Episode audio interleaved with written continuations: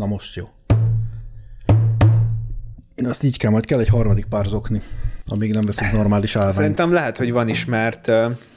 Ja nem, de lehet, hogy van, mert ugye több vendégünk is szokott lenni. Na mehet? Egy pillanat, visszanyitom a... Jó, jó, jó, jó, jó. Sajnálom, hogy így gyökér vagyok. Csinálom magaddal valamit, a kupa anyád.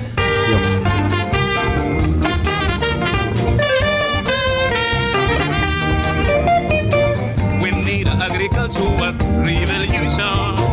Sziasztok, mi vagyunk a Fekete Technológia Ádám, Hell no. és jó magam Laci, és arra gondoltunk, hogy megnyitnám ezt a kis sessiont, inkább én gondoltam rá, azzal a mondattal, ami most nagyon népszerű lesz a témában, gazdák nélkül nincsen sör. Ezzel a felirattal vonultak ki a kedves német kollégák. De nem az, hogy gazdák nélkül nincsen étel, vagy Nem, nem, az, az volt a felirat. Gazdák nélkül nincsen sör. Hogy a németek is megértsék.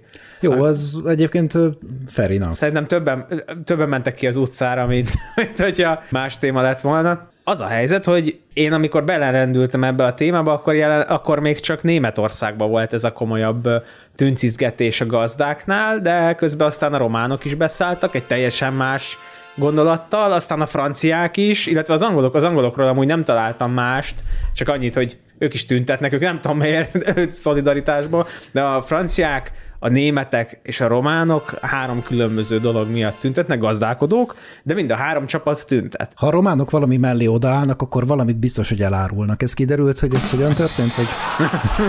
Nem, amúgy egyébként viszonylag sok erdélyi gazda is benne van ebbe a tüntetésben most, uh-huh. tehát hogy van egy ilyen kis összefogó erő. Ugye akkor mondjuk ki, tehát a román gazdálkodók alapvetően az ukrán gobonás balhé miatt vannak kiakadva. Emiatt egyébként a lengyelek is. Igen. Bár ott nem tudom, ott azt hiszem nincsenek ilyen nagy tüntetések. Én úgy tudom, hogy öt ország van, akiket ez súlyosan érint, ugye mi vagyunk az egyik, Románia talán, Belarus, Lengyelország. Nem is ez a lényeg igazából, hanem hogy a mi térségünk alapvetően az ukrán gabona miatt tüntet. Most kicsit csalok, a németek, hogy pontos legyek, tehát ott úgy volt, hogy egy egyébként alkotmányellenes törvénymódosítást, nem is törvénymódosítást, hanem költségvetés módosítást hoztak be, a mezőgazdasági támogatások csökkentése, hogy ugye tudják finanszírozni az ukrán háborút. Most nem akarunk nagyon politizálni. Ú, na, na várj, de fogunk. De- De, de de, sajnos, muszáj de lesz, sajnos igen. fogunk.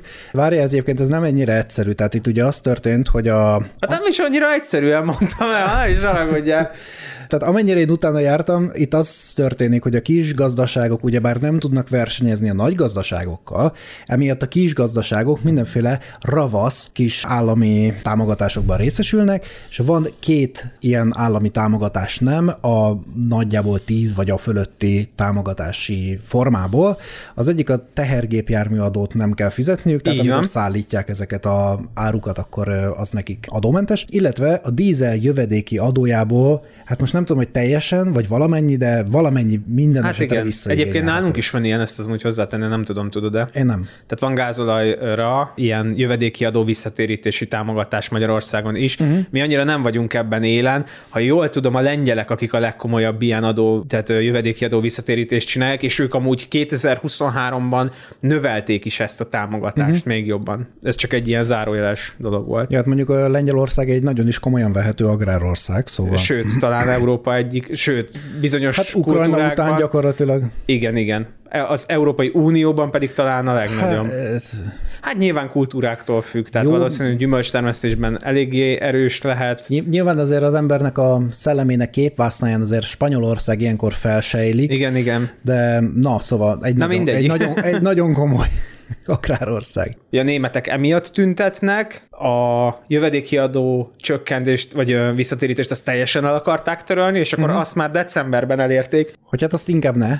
három lépcsőben akarják, de végbe, vé- véghez akarják vinni, viszont én azt hiszem, hogy a gépjármű adót azt teljesen megnyerték a gazdák, uh-huh. tehát, az, az, visz, tehát az, az a mentesek, viszont a jövedéki adó visszatérítést azt három lépcsőben akarják kivezetni. Hát kérdés, hogy össze fog-e jönni, jelen állás szerint egyébként nem nagyon úgy tűnik. Tehát azért a német gazdák számomra, meg szerintem sok nálam lényegesen pallérozottabb politikai jellemző számára úgy tűnik, hogy kicsit megrengették a német politikát. Egyéb, egyébként egyébként a poén az egészben az, hogy egyébként ez a tehergépjárműadó, meg a dízeljövedéki adó, ezek ráadásul nem is nagy összegek, hanem hogy ezek valójában csak egy utolsó csepp voltak abban a bizonyos pohárban. Uh-huh. Nem, nem nagyon jelentős dolgokról beszélünk, csak hogy a német gazdák egyre inkább úgy érzik, hogy bizonyos dolgokra van pénz, és azért van pénz, mert őket meg folyamatosan kínozzák mindenféle újabb megvonásokkal, meg adókkal. Egyébként a német adórendszer, ha valaki azt hiszi, hogy a, a magyar adók magasak,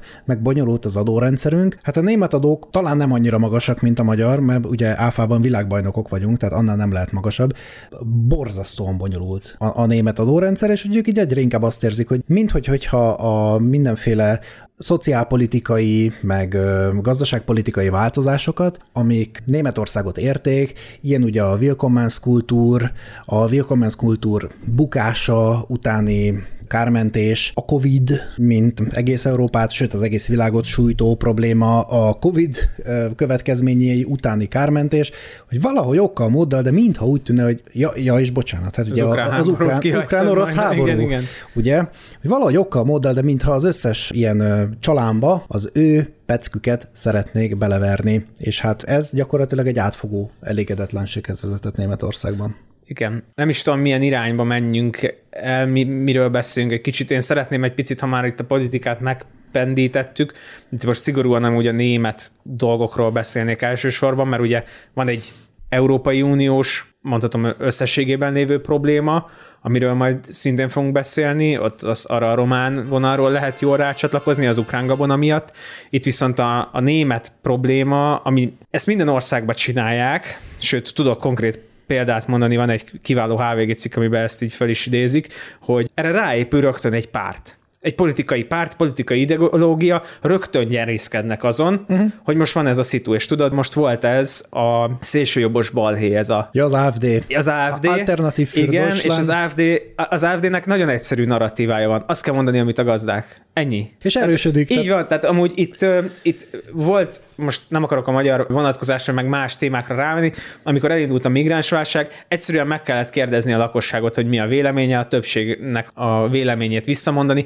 Ennyit, ennyit kellett volna csinálni. Vannak egyébként erre magyar példák, ugye a COVID kapcsán ugye meglévő párt, aki ráérzett a COVID lezárások miatti elégedetlenségre, az ugye a mi hazánk volt. Igen, igen. Tehát ő kifejezetten, illetve egy konkrét párt is alapult erre, ez a Gödény György ja, aha. féle néppárt, ami nem érte el az 5%-os küszöböt 20, mikor volt a választás? 22? 22. 22-ben, tehát ők, őket ilyen az értelemben is felejtettük, de hát valóban, hogy ha megjelenik egy politikai topik, akkor azonnal megjelenik rá egy politikai formáció, aki ezt a, a megoldás ígéretével kecsegtet, és a, mivel, hogy jelen pillanatban a szociáldemokrata kormányzása van Németországnak, ezért ez a jobboldali és per szélső jobboldali alternatív für Deutschland számára ez egy remek lehetőséget nyújtott arra, hogy szavazókat szerezzenek, és egyébként ez, ez számomra például egy rohadt idegesítő és egy rohadt zavaró dolog, hogy Magyarországon is egyébként a mainstream baloldali és liberális és vagy balliberális média, amiket én azért nem kevernék össze,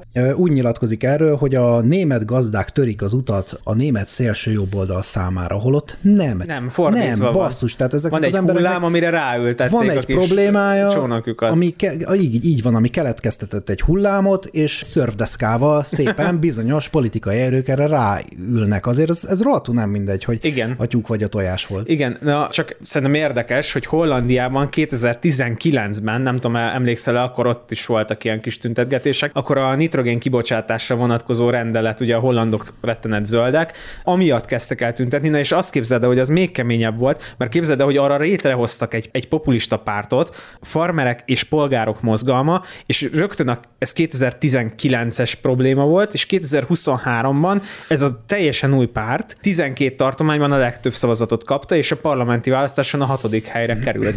Tehát nagyon visszataszító tud lenni részben az, hogy meglovagolnak ilyen dolgokat. Viszont abba is bele kell gondolni, hogy van egy probléma, amit a regnáló hatalom nem old meg, vagy rosszul válaszol rá, amire valaki hát, ha nem is megoldást kínál, hanem azt mondja, hogy ja, hát mi ezt akkor úgy csináljuk, ahogy mondjátok, ha ti vagytok a többség, akkor mi meg megpróbálunk képviselni titeket. Az az érdekes, hogy nincs olyan politikai párt, vagy nem volt olyan politikai párt Hollandiában, aki ezt meg tudta volna már eleve így markolni, vagy előre úgy kommunikált volna, mint ahogy, ha most maradunk a covidos példánál, a Mi Hazánk mozgalom például nagyon az elejétől kezdve... Az már párt. Igen, de hogy amikor már a covid probléma volt, és a Mi Hazánk már rögtön az elejétől bizonyos álláspontot képviselt a Covid-dal kapcsolatban, és ő azt mondta végig, de ebben ne is menjünk bele, igazából nem ez lenne a témánk, csak maga érdekesek Figyelj, ezek a Szerintem ez, ez az adás, amiben ezért ne kérjünk elnézést, csak akkor most elmondjuk, hogy ebben ebbe sajnos lesz politika, mi nem egy politikai podcast vagyunk, nem is kívánunk ilyen babérokra törni, de egészen egyszerűen ebben a konkrét témában ez megkerülhetetlen, úgyhogy ezt most mindenki rakja zsebre, zárja be az, az adást, hogyha nem szeretne minket erről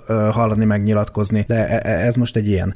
Egyébként szerintem a vélemény pluralitásban hívő demokráciáknak az egy pont egy erénye. Hogyha van egy konkrét probléma, és arra ráalapul egy párt, akkor ez egy kihívást intéz az éppen regnáló hatalommal szemben, hogy hát ezzel a problémával foglalkozni kéne, mert még a végén szavazókat fog tőlem elcsatornázni ez a dolog, és akkor kénytelen vagy foglalkozni vele. Tehát összességében az, hogy ilyen Magyarországon kamupártnak nevezett, de egyébként én most megnéztem a német Bundestagnak a összetételét, meg hogy o- hogyan indult a szavazás, hát valami egészen elképesztő, valami 30-40 párt indult neki, és ez az 5-6, amelyik végül helyeket is szerzett a parlamentben. Tehát ehhez képest a magyarországi kamupártoknak a száma az ilyen elenyészőnek uh-huh. tűnik. Szóval szerintem tök jó, hogy alapulnak ilyen pártok, és próbálnak meglovagolni, mert ez a hatalom irányában intéz egy kihívást, hogy ezzel a problémával ugyanis foglalkozni kell. Igen, annyit hozzá tennék, hogy az nagyon fontos, hogy ne csak egy, egy ilyen dolgot csippantsunk ki, mert ha, ha bár Hollandiában ez sikerült, de hogy az nagyon kevés egy választásban való komoly eredmény eléréséhez, hogy van ez, az, ez a gazda tüntetéses probléma, és ezt megoldjuk, és ezért szavazzatok ránk. Ezt itthon szintén volt rá egy példa, akik egy problémát, vagy egy, egy olyan dologban e- eredményt értek el ugye a Momentumon olimpiával, ahol azt hitték, hogy ezzel lehet nyerni egy választást, és hát azóta eléggé szé- széllel szabdalt ez a párt, E, I- igen, de viszont mi volt számomra, ugye polgár számára, aki nem a hatalom fejével próbál gondolkodni, hanem a saját egyszeri életének és érvényesülési lehetőségeinek a eszköztárából próbál válogatni, számomra ennek az volt az eredménye, hogy egyébként a hatalom ezt az ellenállást tudomásul vette, és nem rendezett Magyarország olimpiát. Tehát érted, most az vélemény... Igen, ebben egyébként abszolút igazad Ez, van. ez véleményes, és ez mindenkinek a saját politikai meggyőződésének a függvénye, és én ebben nem is kívánok állást foglalni, hogy az, hogy Magyarország nem rendezett olimpiát, az jó vagy sem.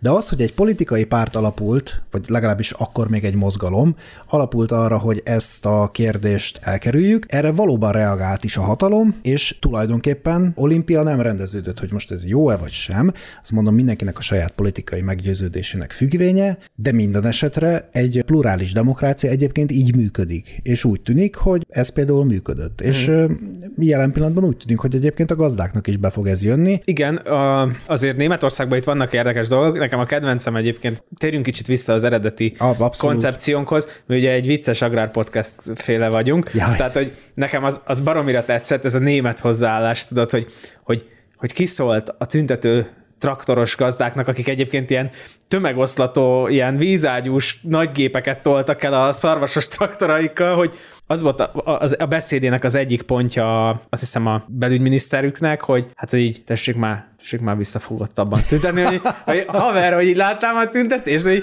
ny, ny, nyisd meg egy francia adót, majd oda is át fogok térni, hogy így milyenek ezek a tüntetések. Jó, egy pár szóban, hogy mik történtek, azért legyünk őszinték, elég, elég keményen odaléptek a traktoraik gázpedájára a kedves német gazdálkodók, amikor ilyen szerves trágyával lőtték tele a, az épületeket, szerves trágyát öntöttek ki a főutakon, elzárták a főutakat, ugye Franciaországban is főutakat zártak el, a Champs-Élysées-n ott álltak a traktorok, hát azért, és láttam olyat, amikor egy zöld aktivista Németországba egy kis dobozos autóval így rákötötte a nagy szarvasos traktorra kocsiját, hogy majd ő azt elhúzza. Ja, édes szívem. Igen, hát nehezebb Ja. volt az orsúly, mint az egész gép. Kicsi szívem. Aranyos volt, de hogy, tehát, na, hogy az, az, az legyen tiszta, hogy amikor a gazdálkodók mozdulnak meg, akkor az nagyon kemény, és lehet látni ilyen felvételeket, ajánlom minden hallgatónak is, hogy nézze meg. Megmondom neked őszintén, vannak nagyon idézőjelben ijesztő felvételek, ahogy eltolják a kocsikat, ahogy ezek a nagy gépek mindenen átmennek,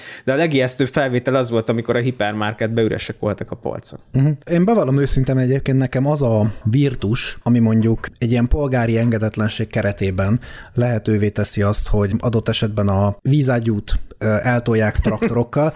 Ez egyébként szimpatikus, olyan, olyan értelemben, most én nem a balhét szeretném propagálni, csak olyan értelemben számomra szimpatikus, hogy látszik, hogy ez egy olyan társadalom, amelyik nem és per vagy félig volt ugye 40 év szocializmus alatt. Tehát ott van egy ilyen polgári attitűd, hogy a rendőr az, a, a rendőr az nem az, aki a kádár kolbásszal tarkon csap, és nekem félnem kell tőle, meg mindenféle paroláznom, meg hatalmas tiszteletköröket kell járnom körülötte, hanem ő az, akinek értem kellene lenni, és hát momentán nem értem van. És finoman emberi életet nem kockáztatva, de arrébb toljuk akkor azt a vízágyút, és akkor megyünk tovább, és mi tüntetünk. Tehát összességében ez a attitűd, vagy ez a, ez a polgári beállítottság, ez a fajta viszony, amit ápolnak a német állampolgárok a német állammal, ez egyébként egy sokkal egészségesebb történelmi fejlődésre mutat, mint amilyen a miénk, ugye, mert hát nálunk nagyon sokáig a rendőr az gyakorlatilag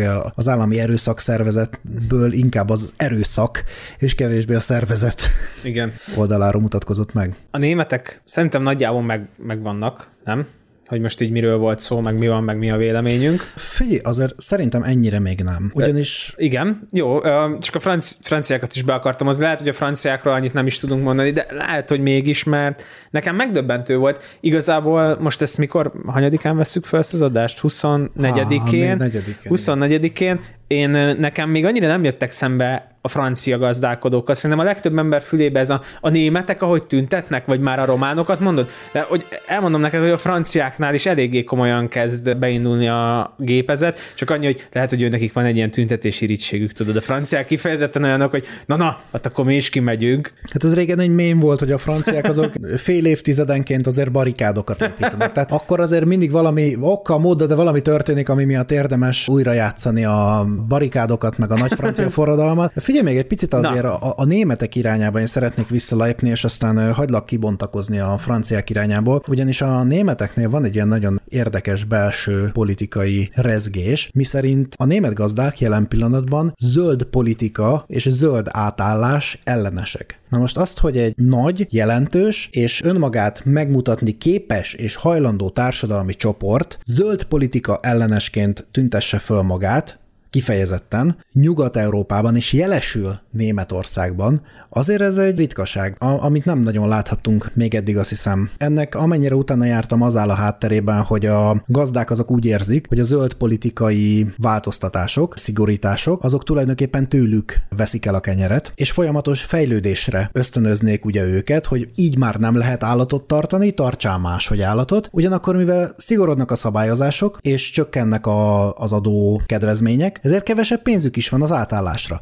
Tehát egy ilyen nagyon rókafogta csuka állapotban érzik magukat, hogy szigorúbb szabályoknak kellene megfelelni, kevesebb pénzem van rá, hogy beruházni tudjak azért, hogy meg tudjak felelni ezeknek a szigorúbb szabályoknak. Ez egy olyan körkörös érvelést alkot, amely szerint ezek a jelenlegi német tüntető gazdáknak jelentős része, legjobb tudomásom szerint, kifejezetten zöld politika ellenes, ami szerintem mondjuk Németországban így nagyon durva. Ö, mindenképpen megdöbbentő. Én azt érzem, amit már ugye mi sokszor felhozunk a növényvédőszer kivonások kapcsán, vagy szigorítások kapcsán, és az Európai Uniós tendencia a zöld politikában ugye a Green Deal volt, ami úgy tudom, hogy most már nem igazán tervezik 2030-ig a Green Deal-t véghez vinni. Tudod, ez a növényvédőszerek 50%-os kiutatásának 50%-os csökkentése. Hát amennyire tudom, a Green Deal az valójában csak egy ilyen hergelés volt, valamelyiket így előre tolták, hogy na, akkor mondjál valami keményet, és akkor utána lehetett dühöngeni rajta, de hogy ez, ez valaha terve volt, hogy megvalósítják? Ez nagyon terve tervben volt, én ezt ol- olvastam konkrétan a tervezetet. Aha, Én ezt olvastam, és hát ez egy ilyen komoly, ilyen nem tudom, 30 oldalas, tudod, ilyen állásfoglalás volt, meg a terv, meg hogy hogyan kéne megcsinálni, mikor, amiket vállalunk, stb. Ez egy ilyen elég komolyan vállalt uh-huh. dolog volt, de úgy tudom, hogy ez most így leállt. Magyar, magyar politikus az egyik ilyen híres politikai jellemzős műsorban, zöld politikus, mondj, mondj, mondjuk ki. jó, mondjuk ki. Ungár, Ungár Péternek volt egy olyan beszélgetése, amikor a neonikotinoidok ellen érvelt egy politikai műsorban a műsorvezetővel. Körülbelül három mondat után tudtam volna úgy bekérdezni, hogy teljesen más irányt vesz a beszélgetés, Ungár Péter pedig valószínűleg azt mondta volna, hogy hát jó, hát nyilván nem növényvédős, honnan tudná ő ezt, de nagyon, nagyon hatásosan, nagyon erősen érvelt, azt éreztem, hogy ha én laikus lennék, akkor engem abszolút meg tudna győzni azzal kapcsolatba, hogy hát milyen rosszak ezek a neonikotinoidok, tudod. És nekem ez most kezd világossá válni, mert azért lássuk be, mindannyian valamilyen szintű buborékban élünk, valamekkorában, legyen ez a mikrokörnyezetünk, az országunk, az Európai Unió. Nem gondoltam arra, hogy, és most, most már bocs, de behozom a franciákat, hogy a franciák kifejezetten a növényvédőszerek szigorításával, náluk még adó is van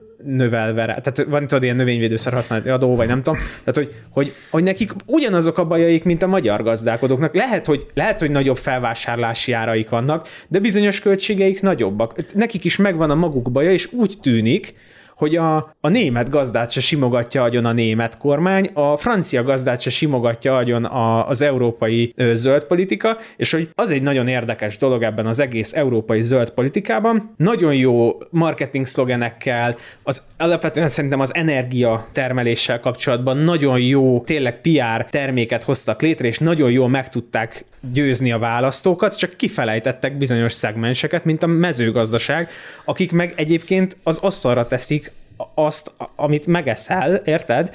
És hát most, most kezd ez eszkalálódni, szerintem, de lehet, hogy tök rosszul látom, csak Ezt én te- ezt gondolom. Ezt én ahhoz tudnám egyébként hasonlítani, amikor Ungár Péter, aki egyébként egy politikus, és egy zöld politikus, de nem mezőgazdász, és végképp nem növényvédős, arról beszél, hogy a növényvédőszerek így vagy úgy károsítják a természetet, ami egyébként igaz. Hát, hát igaz. Tehát, hát, de nem azért használjuk őket, mert jók, azért, mert muszáj. Igen, nekem valamelyik, ta, szerintem tanárom mondta egy fantasztikus jó meglátás, hogy az antibiotikum az rohadtul nem egészséges. Hát nem. Az antibiotikumot nem szeded nyakra főre, és nem azért van kitalálva, hogy te kedden délután kettőkor úgy érezd, hogy wow, te bevennék egy kis antibiotikumot, az azért van, hogy beteg vagy, van benned egy baci, ami nem odavaló, Aha. nem jó, és úgy, hogy a bacira az, amit beveszel, rosszabb, mint rád. Sokkal. Érted, mert egyébként lehetne preventív jelleggel is szedni antibiotikumot, hogy hát minden reggel beveszek egyet, és akkor sose leszek beteg. Hát Igen. meg, mekkora deal lenne, nem?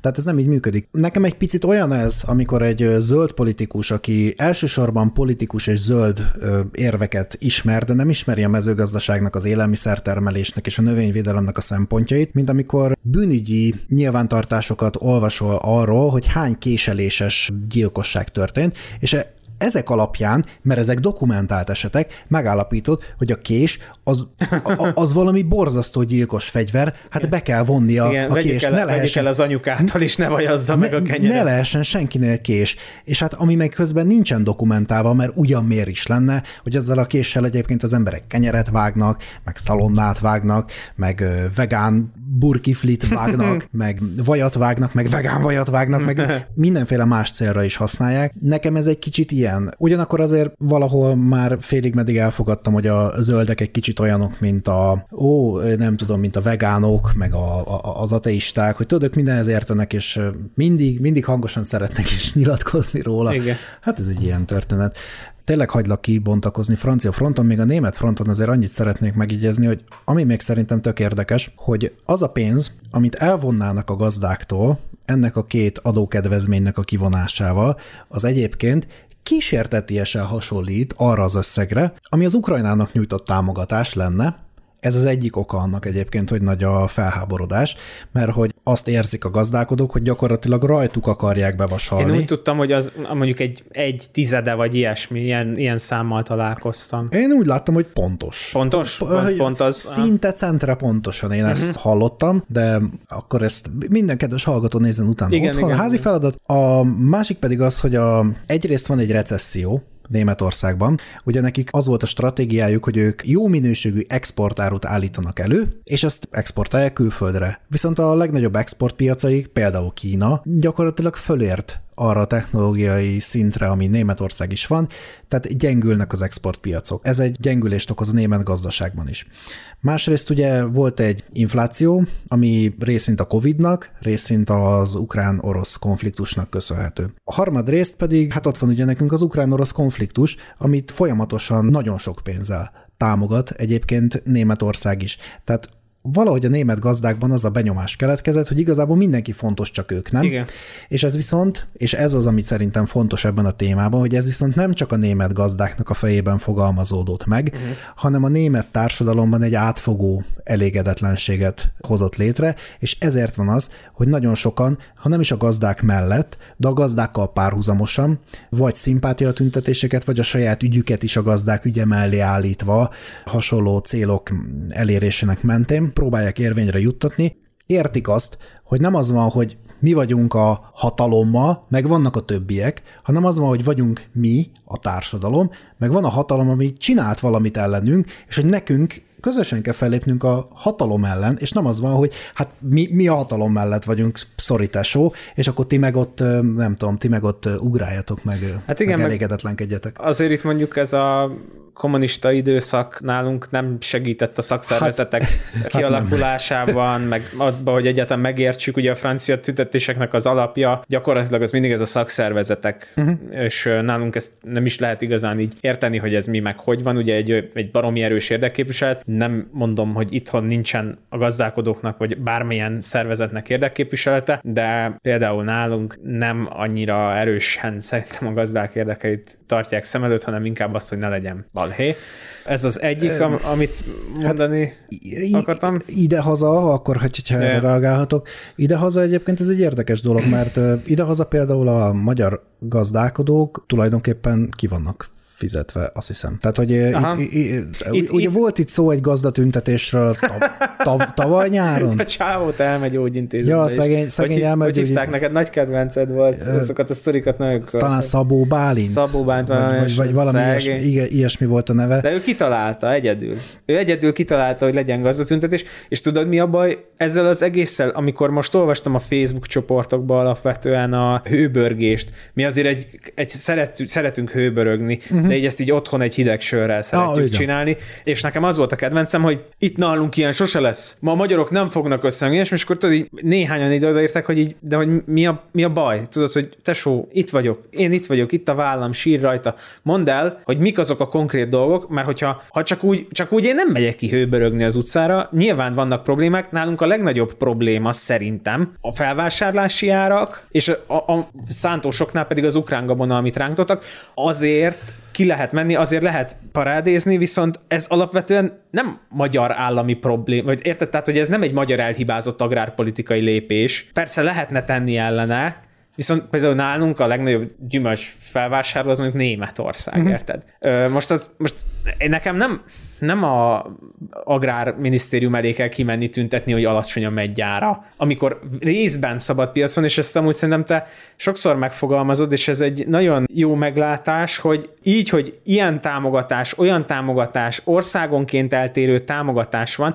Múltkor gondoltam bele abba, hogy ugye Németország nagyon nagy mennyiségbe vásárol fel megyet Lengyelországtól, és meg tőlünk is. Nálunk nagyon a rentabilitás határán van az ár. Feltételezem, hogy a német, most mond, hagyd mondjuk egy számot, egyébként viszonylag reális szám, mondjuk 100 forint kilónként jár, mondjuk 100 forintot ad a megyért. És akkor a magyar gazda azt mondja, hogy hát normális, hát éhen akarunk halni, a lengyel meg azt mondja, hogy ó, oh, hát ez tök tök jó, mert még van mellé 200 forint támogatásom. Érted, amit mondok? Uh-huh. Vagy tehát, hogy ugyanaz az ár, amit ő megad kvázi szabad piaci árként, az a lengyelnek nem ugyanannyit ér, mint nekünk. Igen. És ez, ezekben már lehet eltérés, ez már lehet probléma. Ez egy tök furcsa dolog, hogy Európai Uniós szinten ez nincs szabályozva, amikor közben minden más szabályozva van. Hát igen, meg egy komoly probléma is. Tehát ugye piaci alapon az lenne a logikus, hogy ha neked van egy gazdálkodásod, egy céged, nem is egy gazdálkodásod, egy céged, akkor neked folyamatosan a víz felszíne fölött kell tartanod annak a cégnek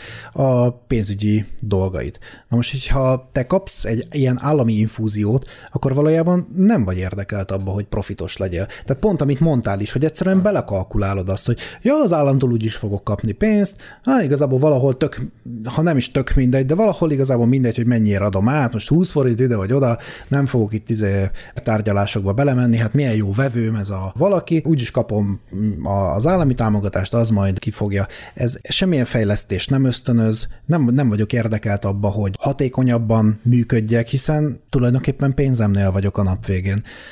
Maradjunk a géptámogatásoknál. Tehát például a traktorvásárlás a tavalyi évben brutálisan visszaesett. Nem volt visszanemtérítendő támogatás, nem volt géptámogatás, viszont nagyon elindultunk abba az irányba, hogy rettenetesen kedvezményes hiteleket lehet fölvenni. Na most mindannyian találkoztunk a gabona árak 2021, 22, 23-as alakulásával. Egy ennyire hektikus piacon, úgyhogy egyébként a gabona az ugye tőzsdén van világszinten, egy ennyire hektikusan alakuló piacon, mi, mire, hogy mernék én hitelt fölvenni? Szóval nekem ez egy teljesen előtt koncepció, hogy érted, ha mondjuk gyártasz szöget, és azért mondjuk a vasnak az ára az, tehát a nyers vasnak, vagy nem tudom minek a, az ára az úgy viszonylag stabil, tudod, vagy tudod, hogy 100 forintért adod a szöget, az már olcsóbb nem lesz, tudod, ettől senki nem megy a falnak, hogy, hogy jövőre nem lesz 90 forint a szög.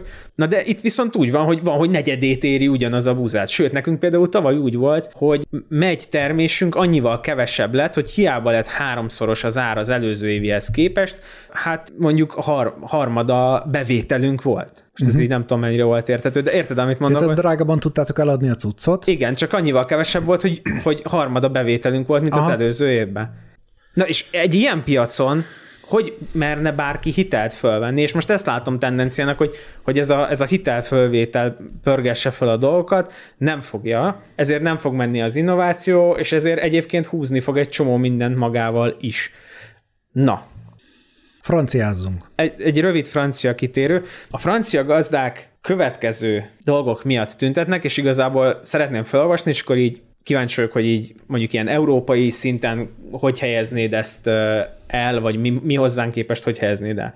Ők a mezőgazdasági gépek üzemanyagárára kivetett adó miatt, az olcsó import miatt, a víztárolással kapcsolatos problémáik miatt, az élelmiszer kiskereskedőknek a magas inflációs időszakot követően a fokozódó árnyomás miatt, és a, és a bürokrácia miatt tüntetnek. Jó, vegyük őket egyesével. Jó, mezőgazdasági gépek üzemanyagárára kivetett adó. Én úgy látom, hogy ez Európai Uniós szinten, mint hogyha jobban felháborodtak volna miatta, mint nálunk, nem tudom, emlékszel hogy nálunk ilyen, ilyen egyik napról, nem egyik napról a másikra jelentették be, hanem egyik napról a másikra lett olyan, hogy a 480 forintos üzemanyagár lett 560 vagy ilyesmi. Tudod, emlékszel erre? Igen, hogy, igen. hogy a Figyelj, én alapvetően nem vagyok... Árstop. A, a, sem, sem az árstop mellett, sem a plusz adók mellett. Tehát egy bizonyos jószágnak van egy bizonyos piaci ára. Ilyen, ilyen ennyire konkrét esetekben, meg ennyire eszenciális, vagy nem is eszenciális, hanem fundamentális esetekben, mint egy energiahordozó.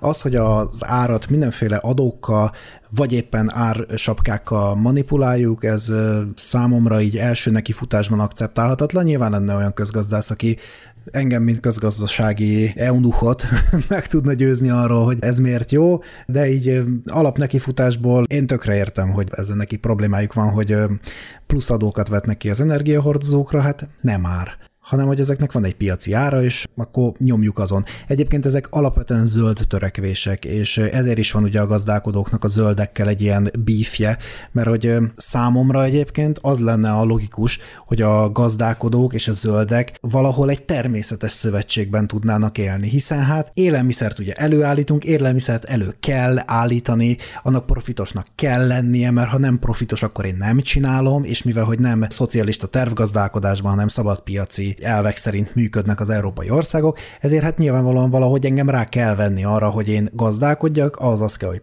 profitos legyen, és hogy akkor, ha ez zölden kell mindezt megcsinálnom, akkor ez egy ilyen természetes szövetség lehetne. Azt szerintem valami nagyon fura anomália, hogy egyébként nem az. Uh-huh. Tudom, ehhez van-e hozzáfűzni valód? Vagy? Nem, nincsen. Tökre egyetértek, abszolút szerintem értelmetlen, és Itt annyit megjegyeznék, hogy most is ugye nálunk két ütemben lesz növelve súlyosan az üzemanyagár, uh-huh. és ez, ezt mindenki meg fogja érezni a végén, mert drágábban tudják, drágábban tudnak a traktorok szántani, vetni, aratni, drágább elvinni kamionnal A-ból B-be, drágább a feldolgozás, érted? Tehát, hogy, hogy az üzemanyagárat mindenki megérzi a végén. Az a baj, én azért nem szeretem az ilyen etatista megoldásokat, amikor az állam azt mondja, hogy jó, hát túl sok dízel fogy, hát akkor ezért adót vetek a dízelre, mindig a végfelhasználón fog. Tehát tudod, ha bankadót csinálsz, akkor a, a banki ügyfél fogja kifizetni a végén, hogy ha az üzemanyagárat növeled, akkor a végén az a, a, boltba, a boltban drágább, megvásárolható igen. kenyérnek lesz drágább az ára. Tehát játszhatjuk ezt, lehet emelgetni, és akkor mindig e, emeljük az adót, és akkor a végén drágább lesz a termék, és aki megveszi, az fogja kifizetni, aki aztán ugye fizetésemelésért fog folyamodni, és akkor be, be, beépül ugye ez az árbérspirálnak nevezett történet. Nem, nem működik egyszerűen hosszú távon, nem, nem nem lehet ezt megcsinálni, mert mindig le fogják passzolni a költségeket a végfelhasználó számára. És a végfelhasználó pedig vagy kevesebbet fogyaszt, tehát elkezd döglődni a gazdaság, vagy több fizetést fog kérni, vagyis beindul az árbérspirál, ami inflációhoz vezet. Tehát mondom, én közgazdasági eunuch vagyok azokhoz az emberekhez képest, akik valóban értenek a közgazdasághoz, de az én saját közgazdasági belátásom a kapcsolatban ez egészen egyszerűen nonsens. Következő napirendi pont, ezt nem teljesen értem, hogy hogy gondolják, a, az olcsó import probléma a francia gazdag. Ja igen, hogy a saját termékeiknek leverik az árát. Na, az olcsó import nem Franciaországban, de Németországban azok mi vagyunk. Tehát érted? Gyakorlatilag igen, tehát uh, itt arról Nekünk van szó. is jó lenne, ha nem lenne olcsó az, az importjuk. Itt arról van szó, ugye, hogy az Európai Unió, amikor megalapult, akkor az Nyugat. középről ja. kicsit nyugatra és nyugat-európai országok voltak. Tehát ez gyakorlatilag néhány nyugat-európai ország közötti megegyezés volt elég alapvető dolgokkal kapcsolatban, hogy nem fognak úgy acélt, meg vasat, meg nem tudom mit gyártani, hogy a másik arról ne tudjon, hogy ez egy ilyen halálos ölelés legyen, hogy a másik ne tudjon úgy nagy mennyiségű fegyvert előállítani, hogy esetleg a másikat meg mm. tudja támadni. Hát így indult ugye az Európai Unió a második világháború után. Ez gyakorlatilag Németország és Franciaország halálos ölelése volt, hogy ne legyen több világháború Európában, mert ha lesz, akkor az valószínűleg Németország és Franciaország között fog kialakulni, és hát milyen nagyot tévedtek, mert egyikük se vette észre, hogy valójában mindkettő Ausztriából indult. És aztán ugye ezt kezdtük el eh, kiterjeszteni. Van ugye ez a kétsebességes Európa megnevezés, ami azt jelenti, hogy hát van a, a, az egyes fokozat a nyugat-európai országok, és hát van ez a második sebesség, ez a Lengyelország, Mink. Magyarország, Görögország, Románia, igen, igen. Nem nagyon nehéz ahhoz fantáziát találni magában az embernek, hogy ezt valamiféle ilyen modernkori gyarmatosításnak lássa, hiszen mi a fejletlen piacainkat megnyitjuk a fejlett piacok előtt, a fejlett fejlett piacok pedig mindenféle Európai Uniós támogatással kompenzálnak minket ezekért a dolgokért. Na most ugye számukra egy kurva jó piac vagyunk, Hát ide, ide lehet hozni ugye az Aldiba, meg a Lidlibe a mindenféle terméket. Ugye ez egy sokkoló dolog volt még egy, talán nem is egy fél éve, hanem három-négy hónapja is, hogy a francia camembert sajt az Aldiban olcsóbb volt, mint a magyar tihany camembert. Tehát a, a jobb minőség az, az összes utaztatással, hűtött utaztatással együtt olcsóbb volt, mint a magyar tejtermék. Csak hát ugye ezek a dolgok visszafelé is el tudnak sülni.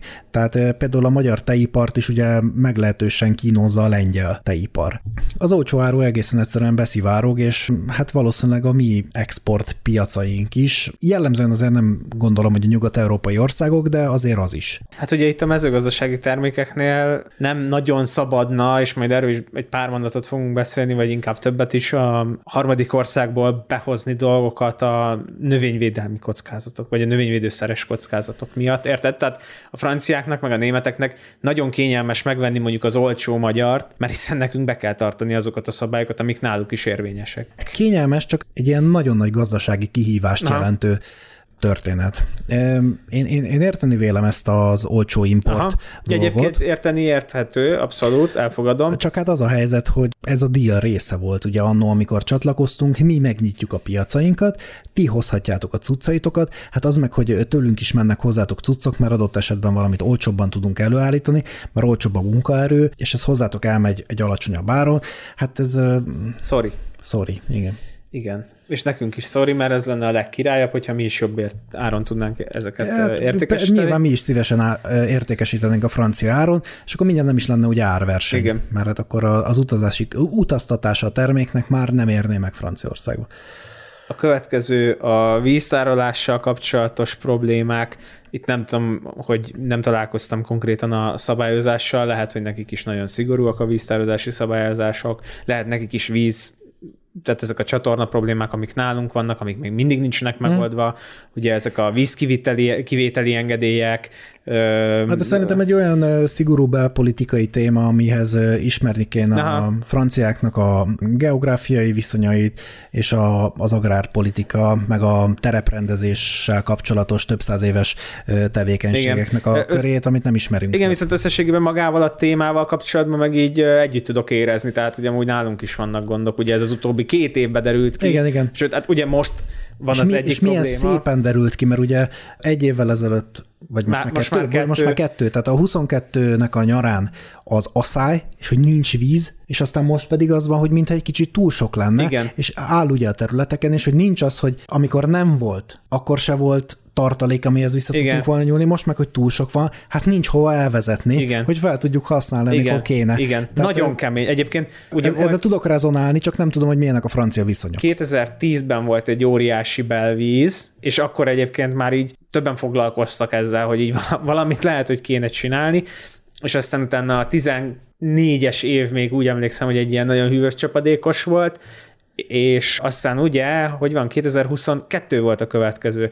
Tehát eltelt, érted, 8 év, és így, így gyorsan elfelejtünk mindent. Tudod, hogyha éppen nincs baj, tudod, amikor nem, nem ütött be kalapáccsal az ujjadat, akkor így e, e, jó van az új, jó hmm. van, jó van. És amikor meg fáj, akkor meg azon sajogsz, hogy jaj, de jó volt, amikor nem fájt. És akkor így nem gondolkozol rajta, hogy lehet, hogy mit tudom én, acélgyűszűt kéne fölvenni, és akkor legközelebb nem fogom leütni a kezemet. Hát jó, de ez ugye ugyanaz a máról holnapra élés, ami egyébként egész Európát és többek között Magyarországot is jellemezte. Jelen pillanatban a mostani recesszióval, amit hát így nem annyira nagyon szeretnek kimondani a gazdasági elemzők, mert ugye, hogyha a recessziót kiáltasz, akkor recessziós lesz. és hát a recessziót senki sem szeretne, de hogy a mostani recessziót egy páratlan, a történelemben ismeretlen a hosszúságú konjunktúra, tehát gazdasági felívelés előzte meg. És hát most, aki recesszióba esik, ott ugye felmerülne a jogos kérdés, hogy na, azt tetszettek-e félrerakni a konjunktúra idején, mert ugye a konjunktúra arra való, hogy hát félrerakjunk a, a recesszió idején, vagy eltetszettek költeni a... A tücsök és a hangya. Igen, hát így, így, így van, talán nem is kell tovább magyarázni. Hát emiatt ez egy kényelmetlen téma. Ja, ők említették még a élelmiszer kiskereskedőket érintő magas inflációs időszak. Ugye nálunk ezzel, volt, ezzel kezdtek is valamit, én úgy emlékszem, hogy ugye tehát, hogy, hogy a multik ne tudják teljesen kinyírni a kis Ja, az extra pof... extra profitadó, igen, amúgy ez egy nagyon megosztó dolog, és inkább visszás, de összességében ez egy megoldás erre a dologra. Akarok még egy témáról Na. beszélni. A, hát ők a bürokráciát említik sérelmeik közt. Hát abszolút. Na, de- hát igen, de várjál most, tehát hogy ez Franciaország, most te föl, föl horkantál, mint jó magyar ember, hogy a bürokrácia mennyire probléma, hogy mekkora az adminisztrációs nyomás, aztán azt a németek is mondták, de hogy hagyjuk már meg, hogy érted, hogy a, a nagy német meg francia gazdálkodók is azon picsognak, hogy túl nagy az adminisztrációs, meg a bürokratikus nyomás, különben egyszer jöjjenek ide gazdálkodási naplót írni, meg De figyelj, lehet, hogy náluk parább egyébként például. a, dehogy is. Hát de figyelj, a német adózási rendszer az olyan, hogy ezt így el se tudod képzelni. Azt elhiszem, de figyelj, én meg, én meg láttam olyat, hogy németországi szaporítóanyag EU-n belül szállított gyümölcs alanynál kérte a nébik, hogy hol van a növény útlevél. Uh-huh. Kollega fölhívta a német kollégát, hogy haló, szükségünk lenne, nem is tudom a szót nálatok, de hogy növény útlevélre. A német kollega mondta, hogy az mi. És akkor kiderült, hogy hát ők nem ismerik ezt a kifejezést, mert hogy náluk nincs. Ő nekik ez nem kell. Uh-huh. Na most érted a problémát, hogy szerintem egy picit mi itthon túl vagyunk szabályozva, egy kicsit néha így direkt lábon lőjük magunkat. Hagy csavarodjak át, most már beszéltünk a németekről és a franciákról, és azért a végére hagytam itt a románokat, mert Hát mert ugye ne, de ne, ne menjen végig ez a romános poén, mert nem jutunk el egyről a kettőre. Egyébként sok magyar gazdálkodó, erdélyi magyar gazdálkodó is ott tüntet a román, nem, nem mondhatok se testvért, se barátot, szomszéd, szomszédaink. Román szomszédaink. Ja, a román szomszéd az, az belefér. Igen. Tehát a szomszédainknál, vagy val együtt, ugye náluk az elsődleges probléma ez az ukrán gabonás helyzet volt, uh-huh. mint nálunk is, talán náluk még erőteljesebben, náluk most szerintem viszonylag érdekes dologhoz jutottak szintén, hogy egyrészt tüntetnek állami dolgok ellen is, és egyrészt pedig az Európai Uniós dolgok ellen, ami egy teljesen új szint lesz szerintem a tüntetéseknél.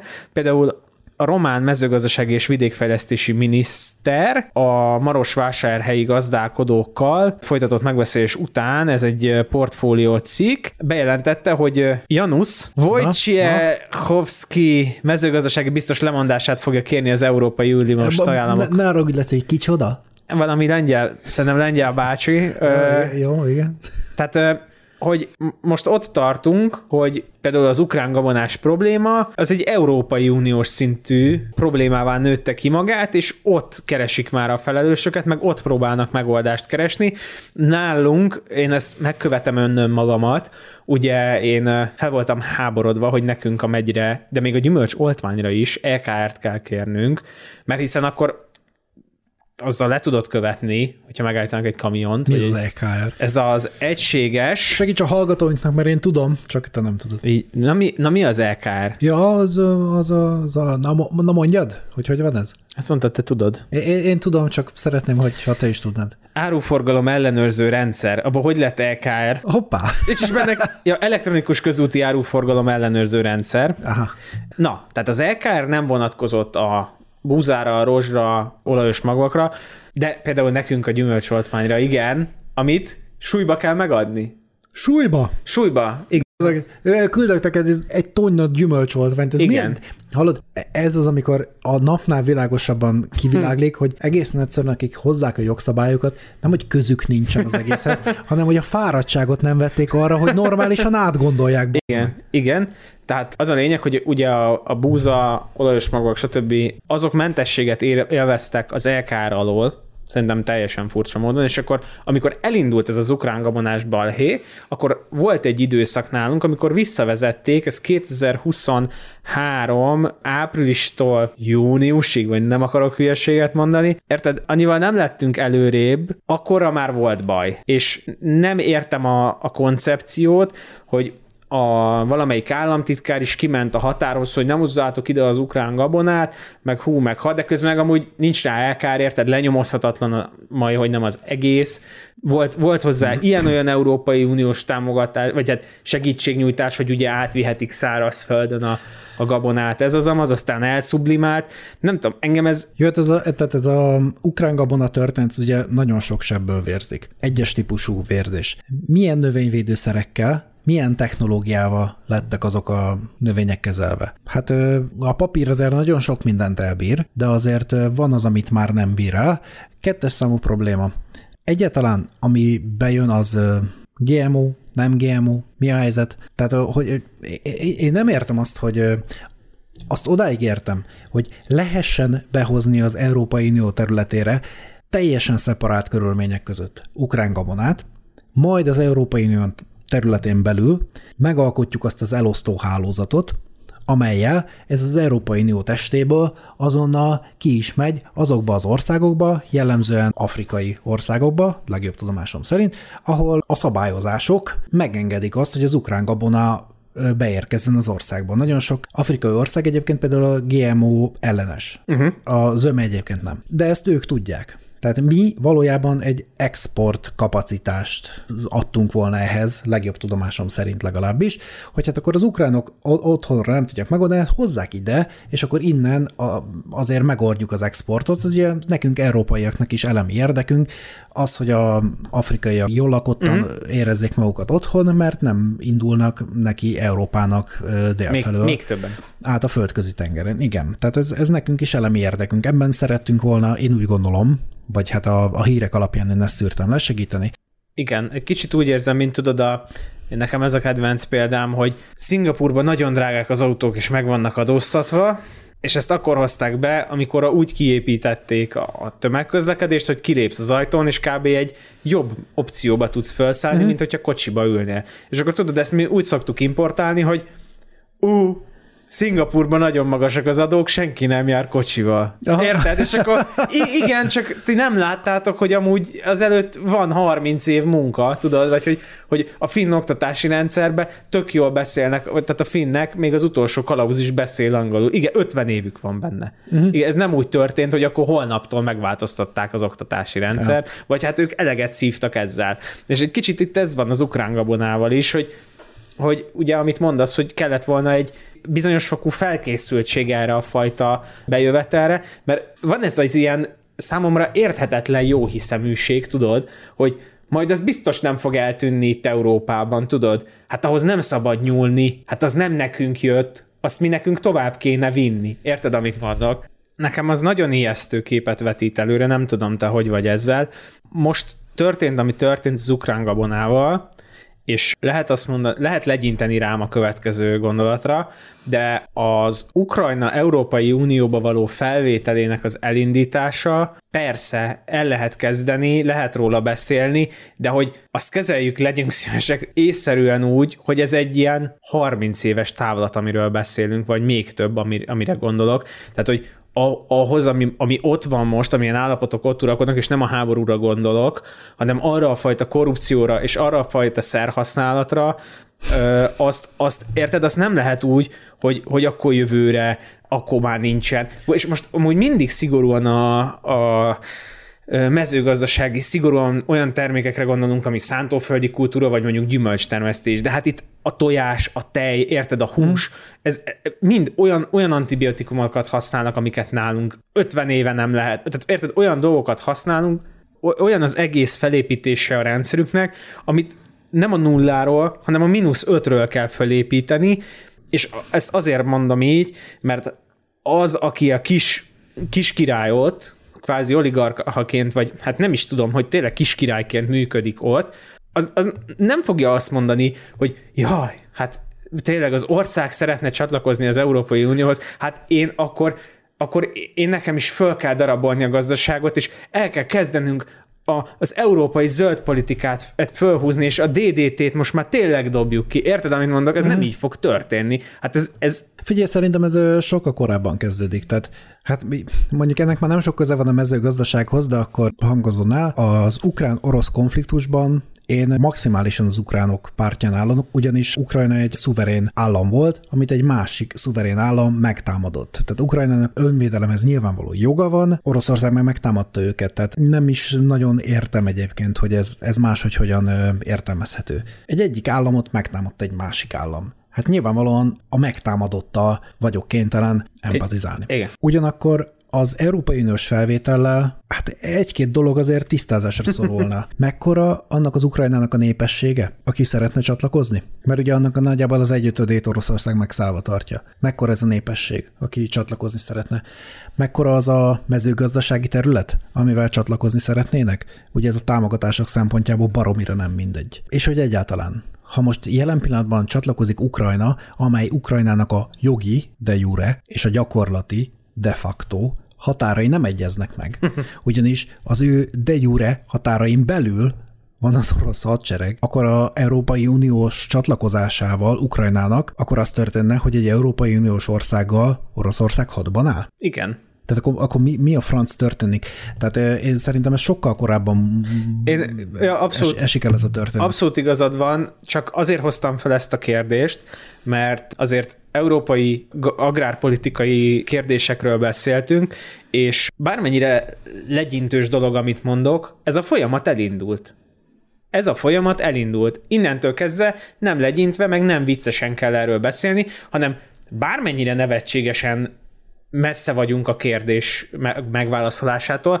E, ez a kérdés már fel van téve. Tehát erről most már beszélni kell. Bármilyen nonsens. Még egy dolgot hadd mondjak, ami most van Európai Uniós agrártámogatás, ha Ukrajna belép, akkor akkora a területe, hogy a jelenlegi támogatás egy harmadát azt Ukrajna kapná.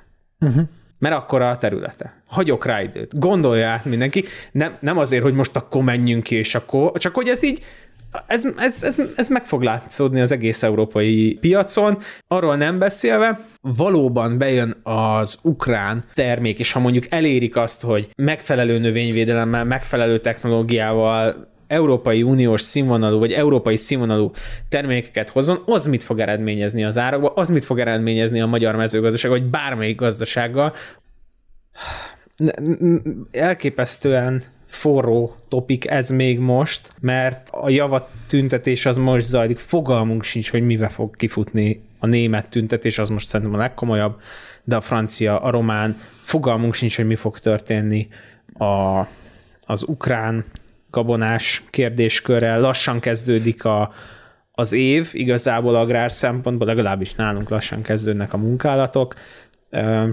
Szerintem ez az év, ez a 24-es év most irdatlan meghatározó lesz, és ezt úgy mondom, hogy a COVID plusz ukrán-orosz konfliktus időszakát együtt véve, szerintem a 24-es év, én azt érzem valahogy, hogy vízválasztó lesz. Nyilván az amerikai elnökválasztás is valamiért érdekes ja, hát módon hát nagy mértékben befolyásolja ezt a kérdést. A világ elnököt választ. Igen, illetve, na mindegy, szóval, szóval ja, forrong a világ, és nagyon, nagyon durva kérdések vannak. Én nagyon szívesen olvasnék intelligens kommenteket, meg akár keressetek meg üzenetbe is minket azt nem szeretném, ha most itt bárki elkezdene betalálni minket, hogy mi ilyen-olyan politikai állásfoglalást Jó, tettünk, mert mondtuk, hogy nem, szerintem nem is foglaltunk állást. Az, hogy... Nagyon nehéz nem állást foglalni. Igen, meg persze, az, hogy... persze, persze nyilván foglalunk valamennyire állást, de hát önmagunktól nem tudunk függetleníteni, érted? Tehát mi annyira próbálunk apolitikusak lenni, amennyire lehet, de hát egy politikai témát nem tudunk nem politikailag megközelíteni. Igen, és senki ne sértődjön meg, senkit nem gyűlölünk kifejezetten, Lé- Léci ezzel ne találtam, nem már volt ilyen. A, a románokat se? Hát az, hogyha, hogyha van, aki, van, aki Romániából hallgat minket, és román, akkor, hmm. akkor az... Ne őt is szeretjük. Az meglep. Akkor te vagy a kivétel. Igen. Köszönjük. Téged szeretünk. Téged szeretünk. Köszönjük szépen. Csá. Hello, szia.